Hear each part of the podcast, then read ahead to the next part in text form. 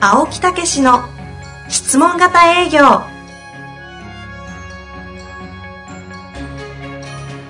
営業それは商売の原点トヨタ大阪ガス生協などの営業マンも実践2万人を超える営業支援を行った青木武しが営業の真髄を語り尽くします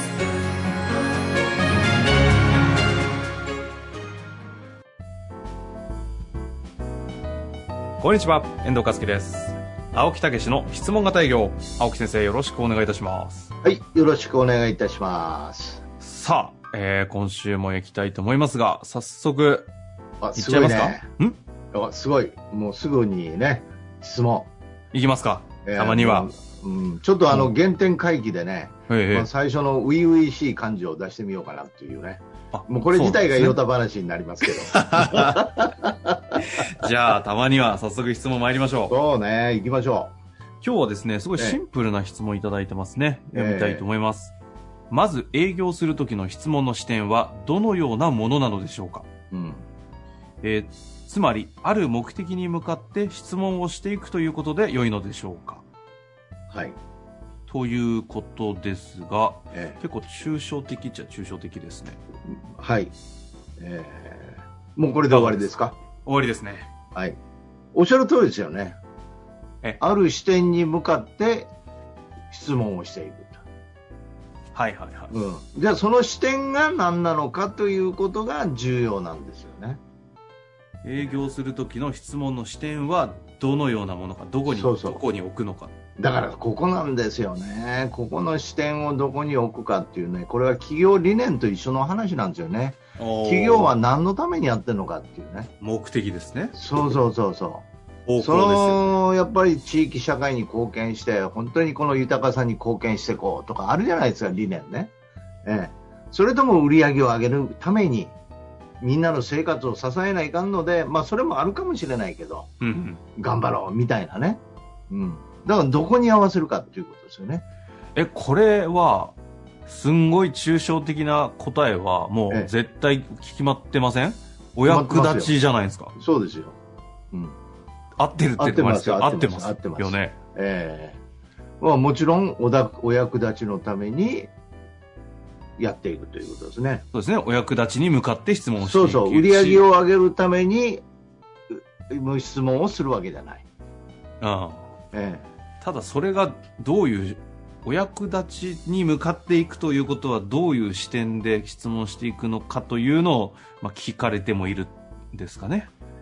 これえ、うはーんまあまあまあ、だからお役立ちをするためにはどうしたらいいかって、まあ、もうちょっと、もうちょっとね、うん俺最近はね、もうね、もうちょっと深くなってるんですよね。あら。うん。お役立ちイコール何かっていうと、もっと大層には人助けですよね。ほうほうほうええ。その人の、むその人を助けるためにもう我々は言ってるんだはいはいと。うん。もうこれぐらいのね、視点にならないとね、やっぱり、こう、きちっとこう、質問が出てこないっていうかね、うんうんううんん、というふうに思いますね。人助けええ。意外と言ってきてないですね人助け人助け、ええ人助けのためにやる。うんえうんそしてその人助けの奥にはですね、その人が、あの、例えばその人自身が、その会社を通して、こういうふうに実は人に役立ちたいんだとか、はいうん。あるいはこの仕事を通して、えーそういう意味で家族をさらに幸せにしていきたいんだとか、うん。まあそういう奥に愛があるっていうかね、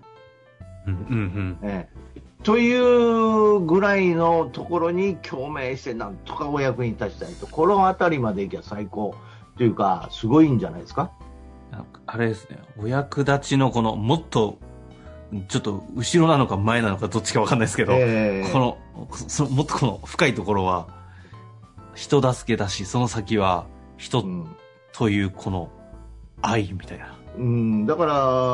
もう今ね、この情報の時代で、単に情報を持っていくだけやったらね、もう商品欲しいだけやったら、私はネットで買えても十分やと思うんですよ。うんうんううんん、でもそれでも解決しないとか、それでもわからないところへ出かけていって、あるいははいそういう今のネットで、ズームなんかで、ね、オンラインで話し合って、そしなてるほど実はその人の確信めいたものを見つける、あこういうところが問題やったとか、実はこういうところをやっていかなあかんねやとうんいうんうんうことですよね。はいはい。だからコンサルタントに近いですよね。ねそのための、まあ、うんそこへ向かってやっぱり、えー出かけていくというか、そこへ向かって営業していくっていうね。なるほどですね。ええだから、うんだからまず、そう思うとね、質問型営業のね、方法ってものすごい、あの、理にかなってるんですよ。うんまずアプローチということで、アプローチは3段階あって、はい。目的を明確にする、ええそれから人間関係を作る、それから3番目は問題にもっと深掘りして直面してもらうう、んうんということですけど、まず目的を明確にする、これはあのお客様がそのことを何とかしたいと思ってるかどうかということですよね、はいはいはい。思ってないところに行ってもしょうがないわけですよ。うんうんえだからそこは欲求だけ、欲求もそうですし、まあ、ニード喚起ですよね、必要性があるのかっていうね、ええそういうところをおーしっかりと引き出すっていうかね、あの、総復習のような質問になってしまうと思うんですはいけどはい、どの方向に向かっていくのかと。はい、ただ営業マン、資本主義、ビジネスでやっている限り、やっぱり、やっぱりどこかで売上数字というのはついて回るじゃないですか。ってえいう時に、その、お役立ちだったり、人助けっていうとこの、うんここの延長線上に、えええっと、当然にして数字っていうものもあるのか、はないのか、この辺はどういう、うんだからお役立ちをする上において、自社の商品、サービスでお役立ちするという軸をしっかり持っておくってことです。ってことは今の話だけ聞くと、数字とか、ええ売り上げはやっぱり、ほそのこの方の質問の言葉でおかお借りすると,、えっと営業する時の視点とか方向でしたっけ、うん目的っていうところにやっぱない含まれてないんですねいや、結果としてそれは。結果としてであってそれが目的的なところに含まれてはないってことですよ、面会の時はね、あだって面会の時に考えてたら失礼でしょ、売り上げになるかどうかって。あいやだからここですよね失礼でしょってそうですよねでもっていうところがやっぱ失礼ですよってことですよね失礼でしょ、ーだだけど朝にはちゃんと売り上げを唱えて、い言い聞かしておくと、方向性を与えておくと、ええいうことですよね。だからいつも言うあー私が言うように、朝に目標、昼は、あ昼以降、ね、朝以降、目標を唱えた以降は全部お役立ちでいくうんと、うん、いう、その切り、切り替えをきちっとしておく。でも潜在意識は必ずそれがあ受け取ってて、え実はその売り上げもそのお役立ち量なんだっていうことを分かってやり出すというね。うんうんうんだからそのアプローチで最初の目的を引き出して、お客様がそれを望んでるかどうか、今この時に伝えることがベストなのか、それとももうちょっと後にした方がいいのか、うんうん、というようなことも当然ありますよね。はいはいはい、はいえだからそこがコーディネートするとこじゃないですか。うんうんうん、ええこれ難しいんかね、これ。いやだ、むず、あれ、ま、まさに、この間からしばらくここ最近ゲスト出られている、免許改伝された方々いらっしゃるじゃないですか。えあの方々がまさにこう聞いていると、その感覚を掴んでるなあという感じですが、えはいはいはい。で、そうも、それ聞くと難しいとは思わないんですけど、うんいざ自分がってなると難しいです ね。聞いて、ああ、なるほど、すごいな、素敵だな。まあ、思うだけどそれはやっぱりあの分かるとできるの違いで、いやま本当あ、そう体験ですよねする、とあの分かってくるんですよね、うん。この方向でやってたら必ず結果はついてくるっていうね、はいはい、えというようなことになってくると思うんですよね。いやだからね改めてその感じをあのね今ご説明いただいたのを思い出す上ではやっぱりこうはい264回鶴岡さんとかね65回の265回の木村さんとかはい、他にもありましたよね太田さんも出られましたよねまあそうですよね、みんな上級ね卒業者ですはよい、ね。 273回、ええ太田さんとかいますので、あの今村さんね、野外に打たれた277回。そうそうそう、今このも。辺いりや、聞いていただく上と級というそのものが、そこを突き抜けるためにやってますから、うーん、もう愛のためにやろうっていう感じですよ、もう。うんそういうことですよね。ところがそれがものすごい幸せやし相手にも喜ばれるしそれから波及効果はすごいんですようーね、ん。ええ自分もモチベーション上がるし周りの人たちも喜ぶし紹介もしてくれるし、ええもうだからそこはねあのマーケある意味ではマーケティングになってしまうみたいな感じですよ。なるほど。ええ、マーケティングをこう仕掛けるんじゃなくてそれ自体がその人自体がもうマーケティングになっていくみたいなもんですよはだから引き寄せみたいなもんですよね、あ。うん。ええ、でそのエネルギーをもっともっと強くしようって言って今やってるんですよねだから面白いことを私は起こる起こ起こるんじゃないかと期待をしまてるんあ、で起すよ、こそうとね、この起こそう2000そうそう現実的にねのというか去年ですかね、ええ2020年はやられてましたので、2021年はそれをさらに増やし、より大きくしていくっていう感じの活動になってくるんですかね。そうですねだから自分の商品サービスでお役立ちをしよう自分の商品サービスでその人の人助けをしよ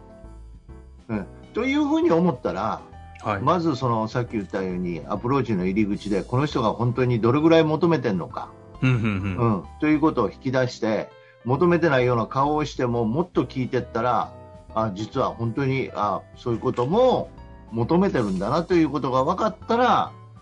早速う今度は次のステージへ入る、